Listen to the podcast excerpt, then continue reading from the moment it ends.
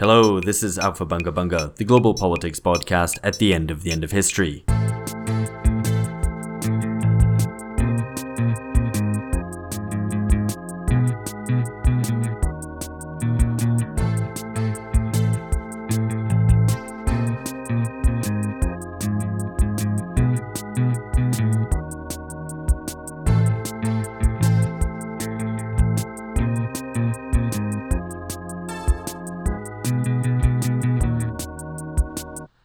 Welcome to this subscriber show where we're rounding up the consequences of the European parliamentary elections. Uh, we're not a news service at Aufhebunga Bunga. We don't normally go in for the sort of immediate response to current events type of shows. You can get that elsewhere. But we did think we would do one this time because the European parliamentary elections, the results of which uh, started coming out last night and have been filtering through today. These are the first European parliamentary elections to happen, firstly in the midst of Brexit, and in fact, they're the first ones since the Greek bailout referendum in 2015 and the Brexit vote itself. And also, you could add in various other quite important European political events that have happened in the interim. The Italian populist coalition, the emergence of the Gilets jaunes, uh, Macron as well in France, and turnout is up and quite a bit in some places. So maybe it is kind of interesting to discuss. You've also got the phenomenon that basically everyone, and this case, this is especially the case in Britain, that everyone's claiming either an absolute or a relative victory, which can't possibly be true all at the same time there are obviously far more losers than winners. So we're going to try to unpick who those losers and winners are. We actually have two winners joining us. Uh, we have Catarina Príncipe and Anton Jäger. You'll have heard them on previous episodes. Uh, Catarina was with us in London when we did our Europe After Brexit event. She's spoken to us previously about Portugal. Anton was on an episode at the very end of last year on populism. Welcome to you both, Caterina and Anton. How are you guys doing? Well, um, I'm not sure. I'm actually not not very happy about what's going on. Uh, even if we are, we're, I'm one of the what you call the winner. But anyway, uh, yeah, Anton, um, yeah. I'm I'm doing fine. I think there's a nice phrase in German, which is something I'm feeling hopeless but not dramatic. Um, so I think just yeah, merely the, the, glum. Yeah, I mean, glum. Like I think there are enough reasons for melancholy, but at the same time, it's not cataclysmic enough to actually move into a state of heightened awareness in that way. So yeah, it, it's a weird form of stasis, I think. Okay, weird form of stasis. Well, there's actually a lot of a lot of change to to discuss. Um, we're going to do this thematically rather than country by country. We're not going to discuss uh, the results in every European election, uh, in every national election, but we are going to try to tease out some bigger themes. And I want to start with uh, something that Anton tweeted uh, that the, this confirms that the 20th century is now over. That's a really big, bold claim, but I think Anton meant it, and he can explain a little bit more. That he meant it in reference to the fact that the two big parties, the two big political forces that fought over the future of Europe over the post war period, the Social Democrats and the Conservatives or Christian Democrats, fell below 50% for the first time. So to get us started, Anton, do you want to elaborate on on this development? Yeah, I think it's like a small numerical fact, but I think it speaks to quite a momentous political shift. And I, I don't want to say it's very sudden. I mean, it's been coming for a long time. But still, the fact that it's finally happened and not maybe in a, spe- in a spectacular way really, I think, denotes that we've really left the 20th century, as I said. So it shows just that classical party democracy is dead. Um, it's not, uh, how shall I put it, it's zombified, so it still has some kind of residual presence in politics, but it's really not the sort of kingmaker or key player anymore. And maybe I was reading too much of the Belgian elections into the European result, but in Belgium, this process is very, very striking. You now have the Christian Democrats in Flanders, for example, the so called CD&V, who achieved a mere 13%, if I'm correct. And it's yeah, it's an astonishingly low turnout for a party that was once uh, called sort of state party. I mean, in the sense that they basically mm. owned the state, they possessed the state. In the post-war period in Flanders, the Belgian state was often called the CVP state, as they said it, and we now have a party that's almost close to like you have the, the first decentile basically. And I think if you add up all of the socialist votes in Belgium, all of the Christian Democratic votes, and all the liberal votes, you barely get to 45%.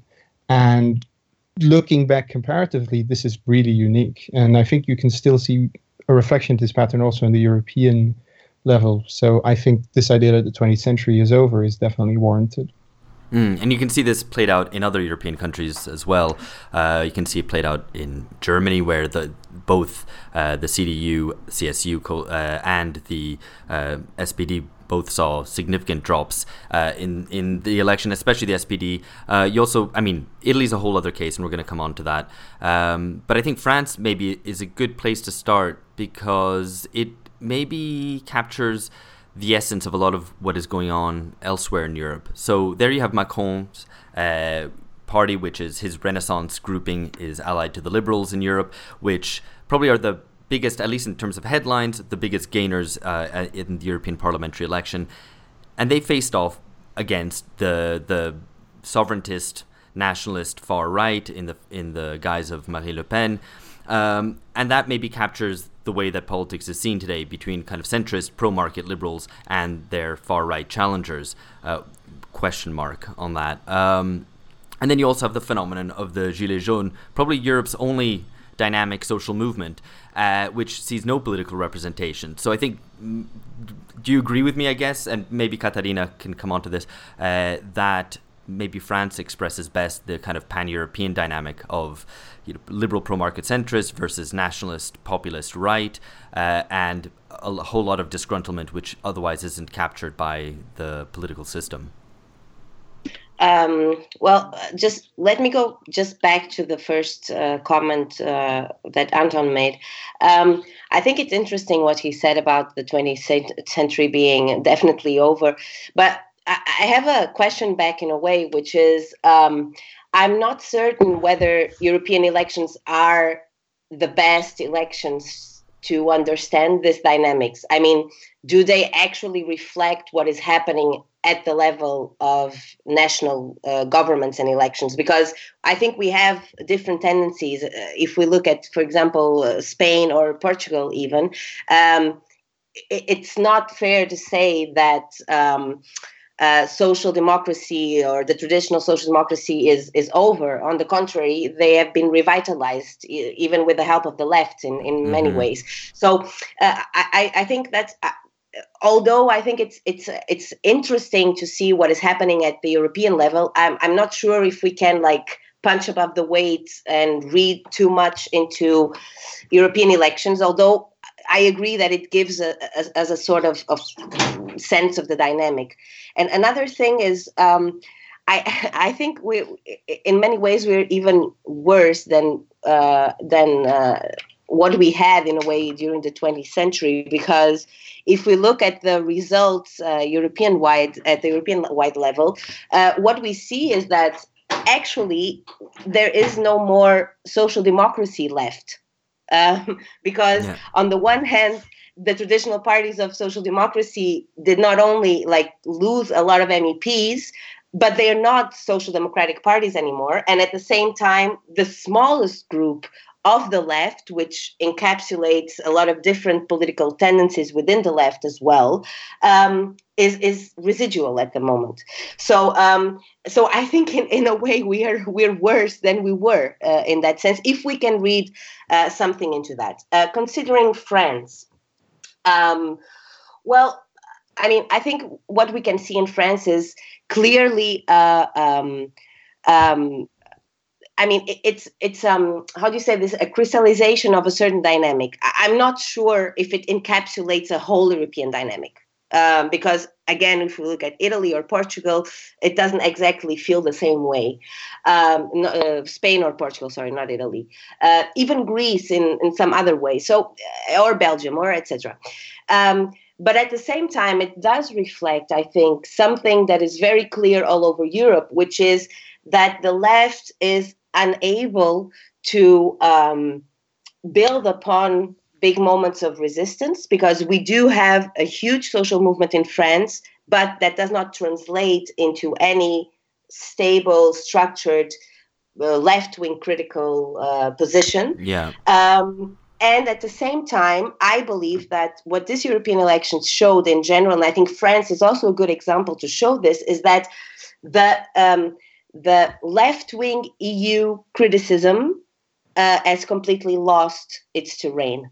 So the, the, the far right or the right um, has taken over the EU criticism, and the left is actually um, feeding upon the narrative of uh, European integration of some sort, uh, reform and remain, blah.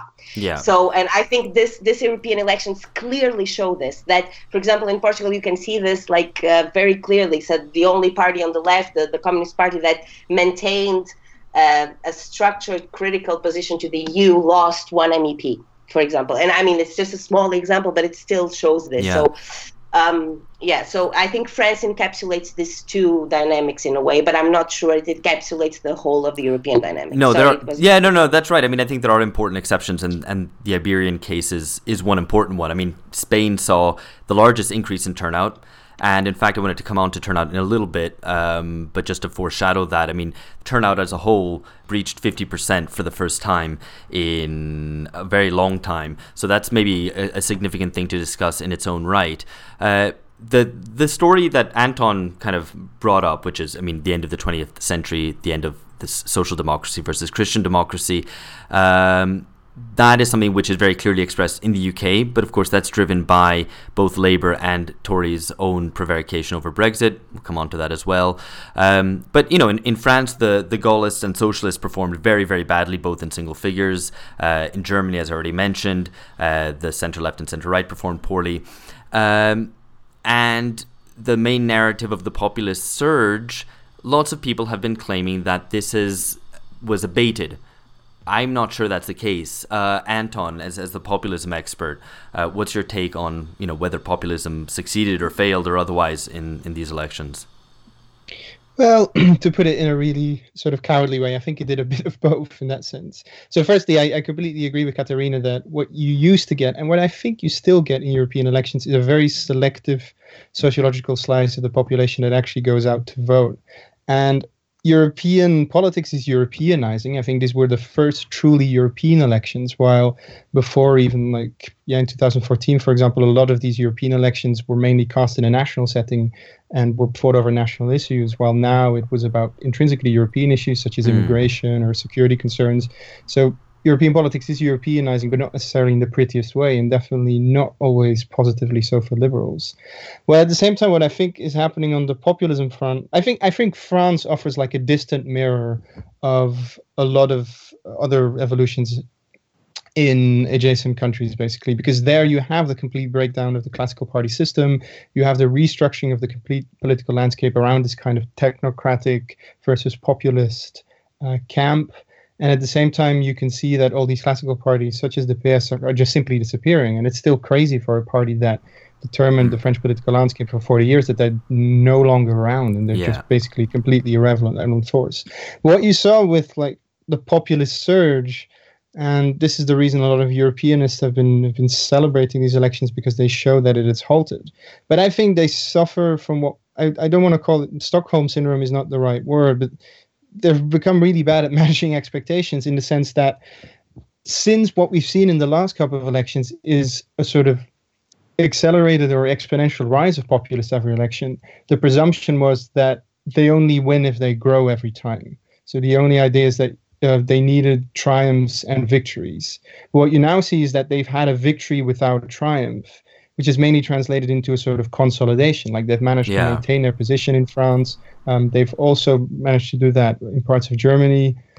And I don't think that's reassuring for the European Union at all. It just shows that they're able to cling onto a base.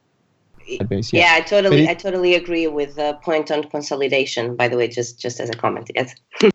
No, absolutely. I think in and maybe that plays out most clearly in Italy, where the where I mean, you know, it actually probably most impacts on a national sense in terms of the balance of power between Lega and Five Star, where Lega won, I think, something like 34% of the vote, and it is a serious moral victory for Salvini against the Five Star within the the Italian government, and there is somewhere where, again, the, the center left suffers, and there is no real radical left presence at all in any electoral sense.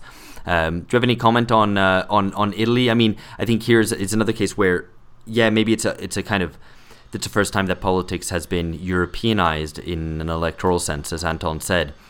Neither Salvini nor, for that matter, Le Pen, Le Pen is particularly serious about actually withdrawing their countries from the EU. The EU just serves as a sort of a sort of uh, external enemy which they can use for rhetorical purposes than anything actually uh, in terms of a serious program of withdrawing their countries from the eurozone or the EU. Do you agree with that?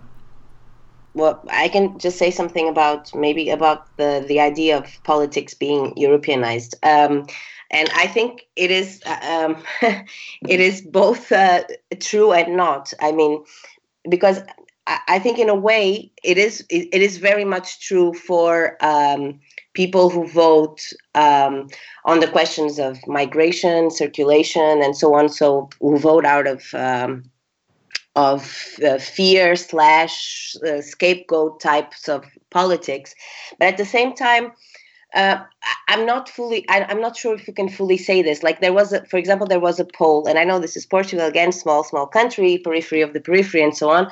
But um, there was a poll that was done uh, uh, one one month before the election, so on the 26th of April, and it's interesting to see that. Um, um, more than 50% of the people who said they were going to vote um, said that they were going to vote based on national questions and not on European questions.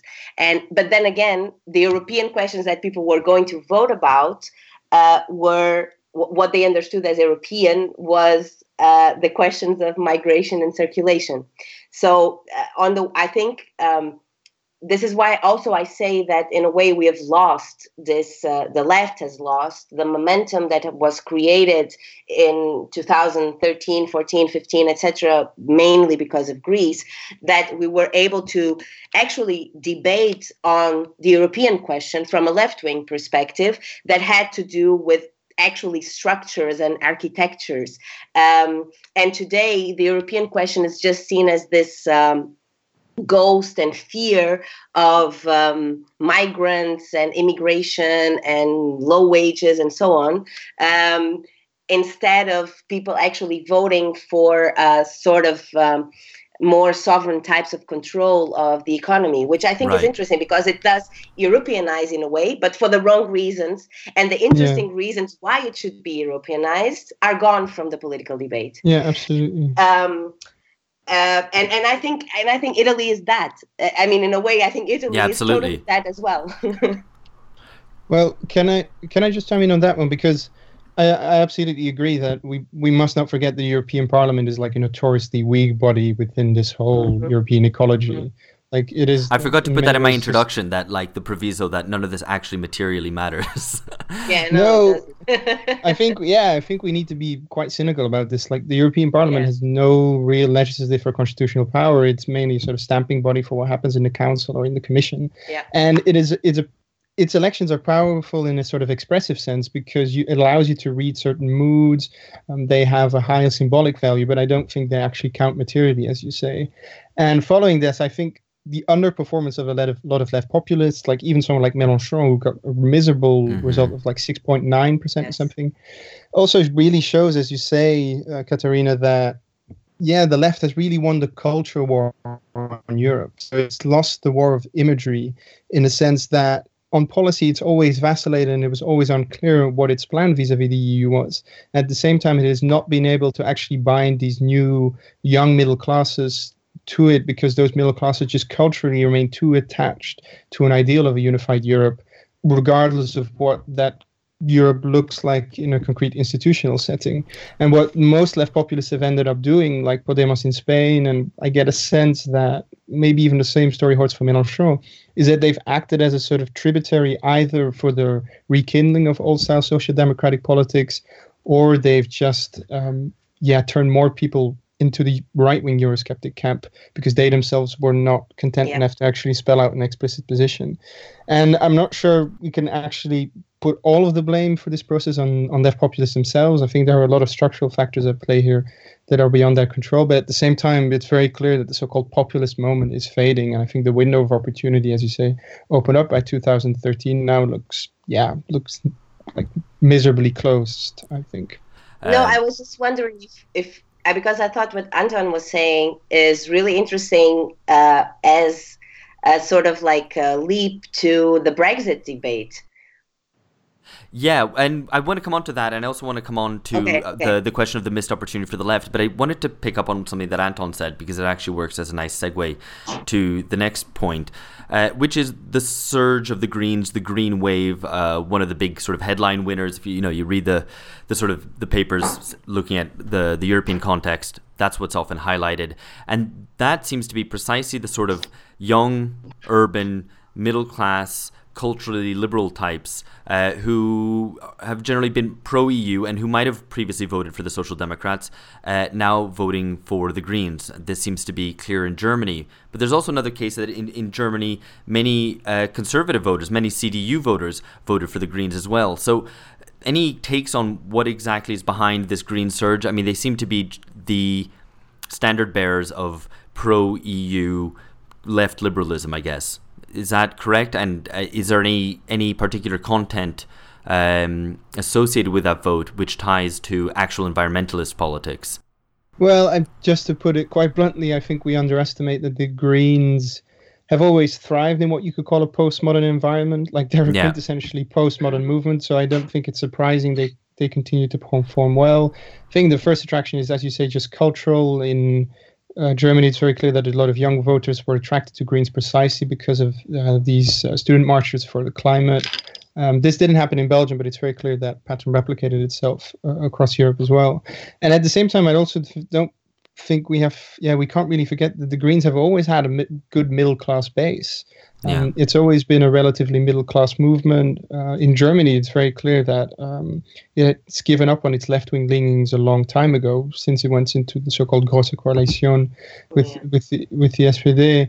And yeah, what, what, what you're seeing now, I think, is that they've they've become the warriors in a sort of pro-European culture war, and they're Yeah. basically reaping the fruits of that now in that way. Well, it was interesting to read actually Bhaskar Sunkara, uh, the editor of Jacobin, I think speaking more to a North American audience, saying that, hey guys, you know, this isn't uh, this isn't like even the U.S. Green Party. These are basically, you know, European European left neoliberals, and those aren't the words that he used, but uh, clarifying that for, for a North American audience, and indeed maybe worth clarifying for, for our own North American audience here, that uh, that these that these Greens have very little actual left wing content to them.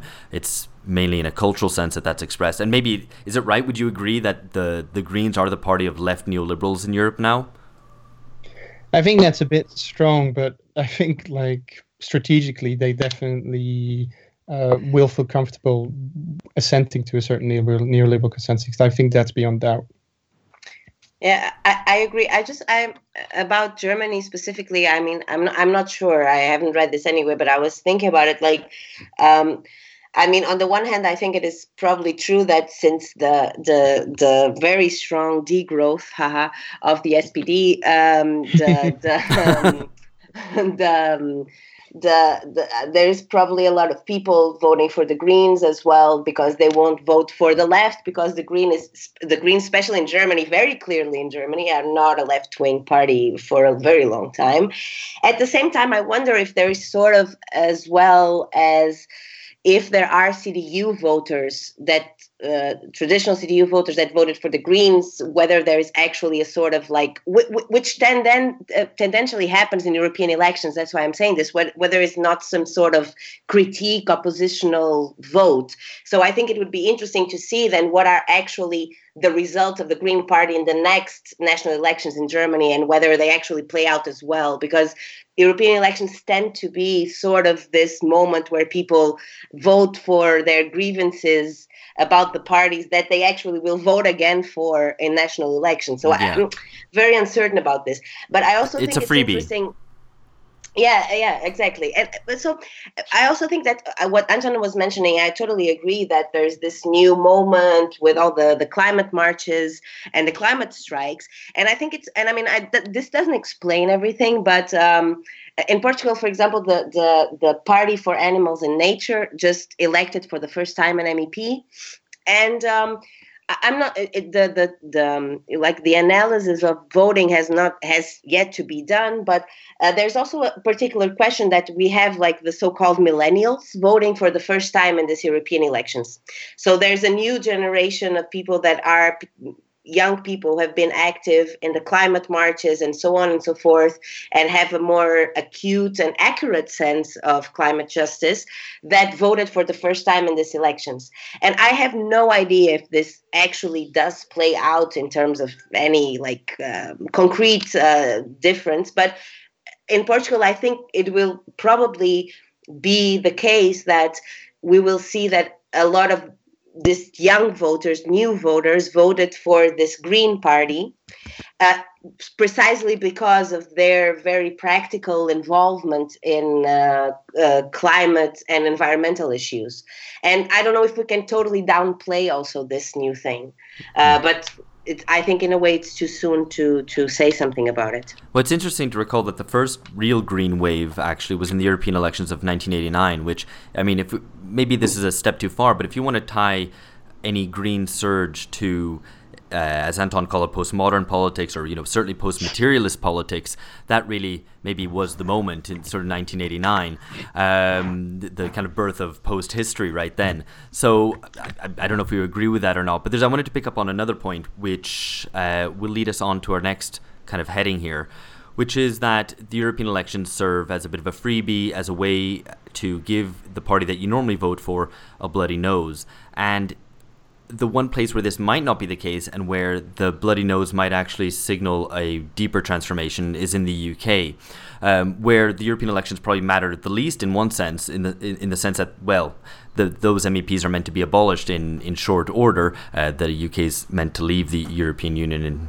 at the, the 31st of October, um, but where the votes for most of the parties other than Labour and Conservative were motivated precisely because of the Brexit question, either because they wanted to punish the party they usually vote for, Labour or Conservative, uh, for their handling of Brexit. Uh, or because they actually wanted to positively endorse a party for their position on Brexit, be that to leave in the guise of the Brexit Party or remain in the guise of pre- uh, predominantly the SNP in Scotland and the Liberal Democrats uh, in the rest of the country.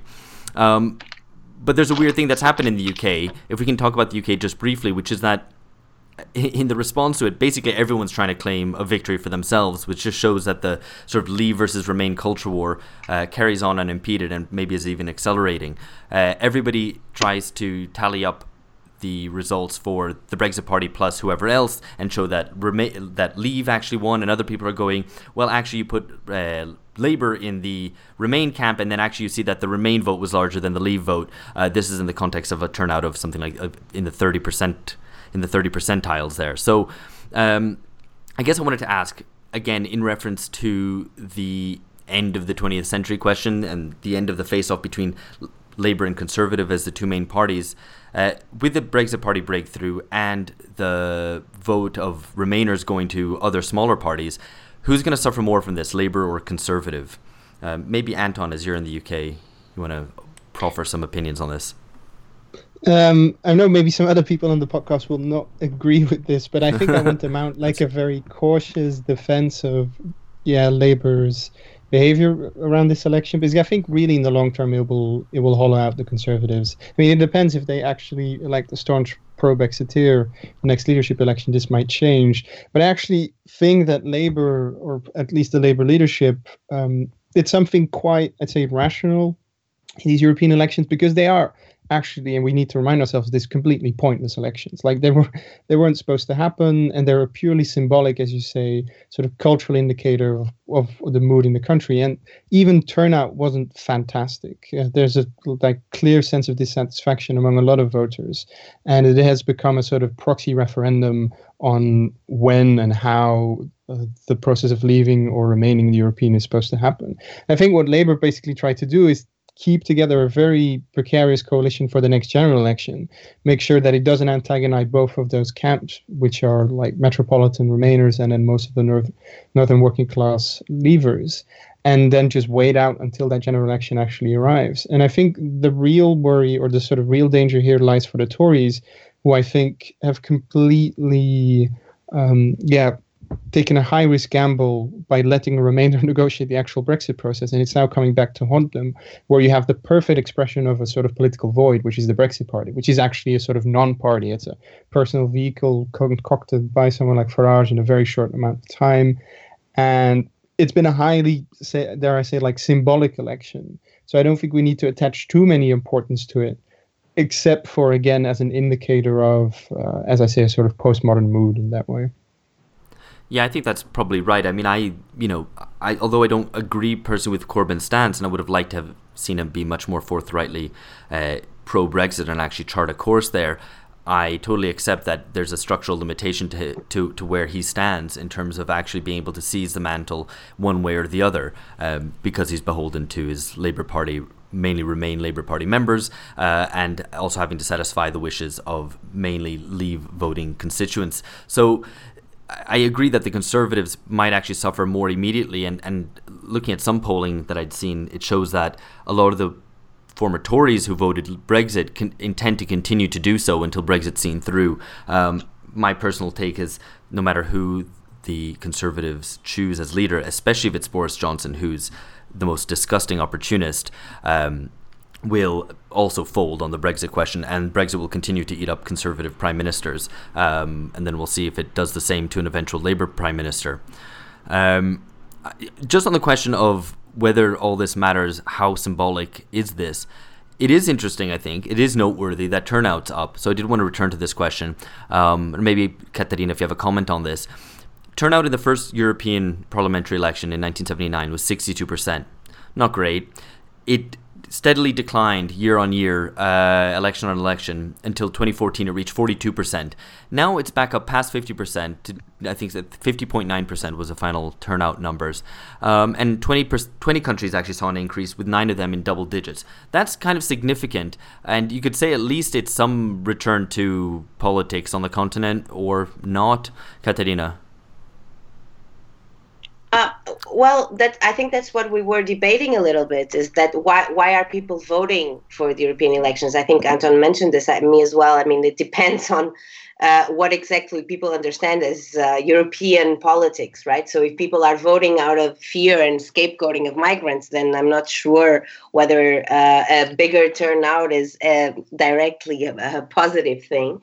But um, I'm also not unsure about something which which I don't know, and it's a it's a debate right now in Portugal because the the the turnout, um, well, actually in terms of numbers, more people voted, um, but the turnout is lower because there was a brightening of the universe of people who could vote for the European elections. Mm-hmm. So I'm not I'm not sure whether this is the case for all other countries. So I think we have to be careful about this because actually, uh, in terms of uh, uh, so you, you, know what I mean, like the turnout was. Uh, lower here, although more people voted because the universe is bigger. Yeah. So I think we have to be a little bit careful. But well, Portugal anyway, was very low in any case, right? It was like thirty odd percent yeah, uh, Portugal is very low, uh, uh, but but it's been it, it's it's a common thing. So I am an, again, but but the main question is what I was saying before is whether actually wh- why are people voting for the European elections and whether this or whether we can see that you know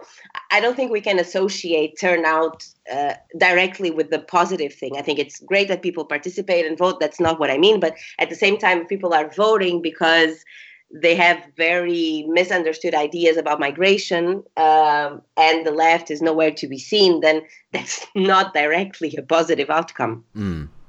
so let's yeah. Go ahead anton. No um, the only thing i wanted to add is that um, when looking at the actual numbers there has been a slight yeah restoration of these previous polling numbers but at the same time the turnout is still not very impressive. Like it, it's still at a very low point. And I think what it what it mainly indicates is also, um, yeah, I mean, it indicates just that Europeans have a very very low standard of what counts as impressive turnout. We mustn't forget these be- European elections are being held in a context of existential crisis for the EU. So, like a constituent, uh, like a former member is leaving, and obviously this would translate in increased turnout because it creates a sort of emergency atmosphere. But even in the sense of an emergency atmosphere, a lot of these European elections are now just symbolic votes on whether the EU should exist or whether it should not exist. It's not even a vote on what should actually happen on a European level. It's just a vote on should this body exist or should it not exist. I don't think that's like a comforting conclusion at all for for pro EU people. I mean, participation is up, but I think it's up because the sense of crisis is just much higher. Yeah, and it probably and uh, there's a maybe a further polarization around pro and anti EU lines, um, which leads to that sense of, of of urgency. But I think that's right to put it in context that that turnout is still very low, despite the situation in which the continent as a whole and the EU finds itself. I wanted to round well, this well, out. Can I can I add? Go something? ahead. Sorry, I just what I feel is that. Um, and, and Brexit is a very good, or the Brexit debacle is a it is a very good uh, example of this. Um, is that it, it, it doesn't really matter like what you like the I think um, the feeling that people have is that you can't go against this. If so if if people in the UK cannot negotiate with European institutions um, the sort of feeling of uh, elections don't really matter because no matter what we say there will always be a sort of top down uh, anti-democratic politics.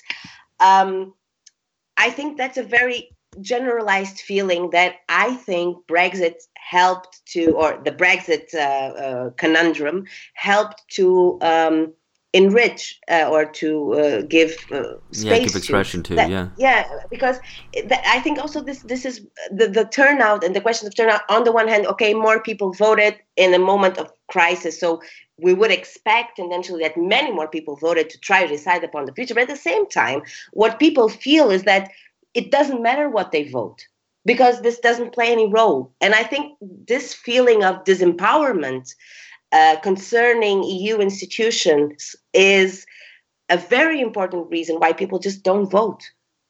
And, and, and I think we can't forget about this. I think that's. I'm glad you made that point. Um, and in terms of giving voice to that sense of disempowerment, unfortunately, the populist left seems not to be able to do so. Uh, you guys have already touched on this, but maybe to round this out, we could speak about where the, the radical left is in Europe. Um, maybe we turn to Belgium first. It's a country we don't hear a lot about very often, so maybe Anton, fill us in what happened in the Belgian elections.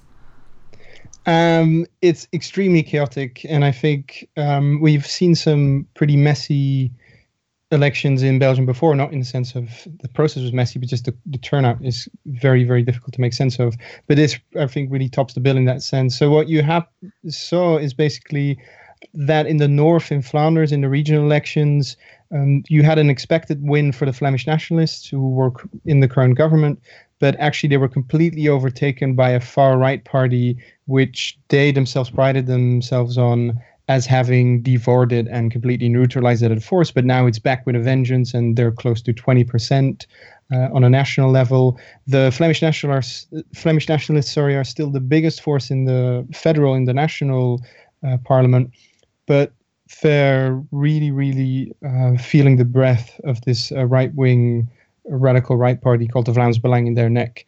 And I think it, it shows because it's a sort of classical story of uh, mainstream conservatives, in this case those Flemish nationalists, moving to right to appease their more radical voters, which they took in to the tent in 2013, and consistently playing up this kind of rhetoric, um, dog whistling to publics you wouldn't expect them to actually dog whistle to. In the end, it completely backfired on them, and mm-hmm. they've actually caused a return of the beast in that sense. Which, which is and a bit still, of a general phenomenon as well. I mean, it happens across many different countries when the centre right tries to ape the the populist right. It tends to get eaten up by that and actually not improve its polling performance. Yeah, absolutely. I think it's very similar to this, the CDU experience in Germany, where I think a lot of sort of more left liberal CDU voters just flocked to the Greens, and people who wanted the original didn't care about the replica, so they stayed with the AfD. No, it's just like classical party democracy is in terminal decline also in Belgium in that sense. But there seems to be a positive result for the left in Wallonia. Is that right? Yes, and even a positive result for the uh, left, even in Flanders, where it was deemed like culturally impossible for the radical left ever to elect someone in parliament. Actually, it's the first time in 60 years that the Flemish parliament has had a communist uh, MP. So that yeah, that's quite remarkable. At the same time, if you look at the sociological or the sort of electoral breakdown, the actual portion of people voting for the left uh, has not changed. Uh, there's still only a very minor block of 30% um, that actually votes for the left. What has changed, however, is that the makeup of that bloc has changed a bit and it's become more radical. And you now have certain representatives of a far more militant left that are actually in the Belgian and the Flemish parliaments. And I think the success of the so called PTB and P van de A, uh, PTB is the French wing, P van de A is the Flemish wing, can also be explained that they have a strong uh, base within the union movement. So it actually explains the success of that kind of left populism in Belgium is that it very much this kind of media centric, purely digital approach to populism uh, parties such as Podemos and even Mélenchon's France Insoumise tried to use, which was very much a top-down, um, yeah, almost disorganized form of populism, which was very leader-centric. And although they have some charismatic figures at the top of the party, they've really prided themselves on having a very strong basis within Belgium's quite yeah, still strong union movement. And I think this shows that if you actually manage to build a sort of stronger social base, this will in the end also translate into some kind of stronger electoral performance. Um, they're the only left populists that haven't lost out actually on a European level. So I think it's a cautionary tale for these other forces.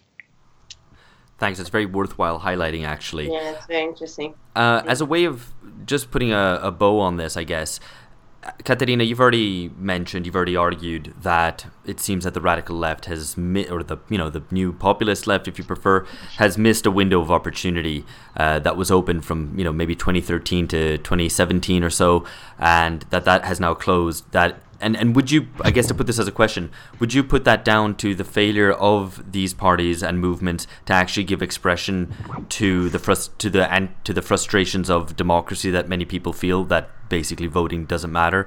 Um, and do you think that that failure is tied to a failure to give expression to an anti-EU position?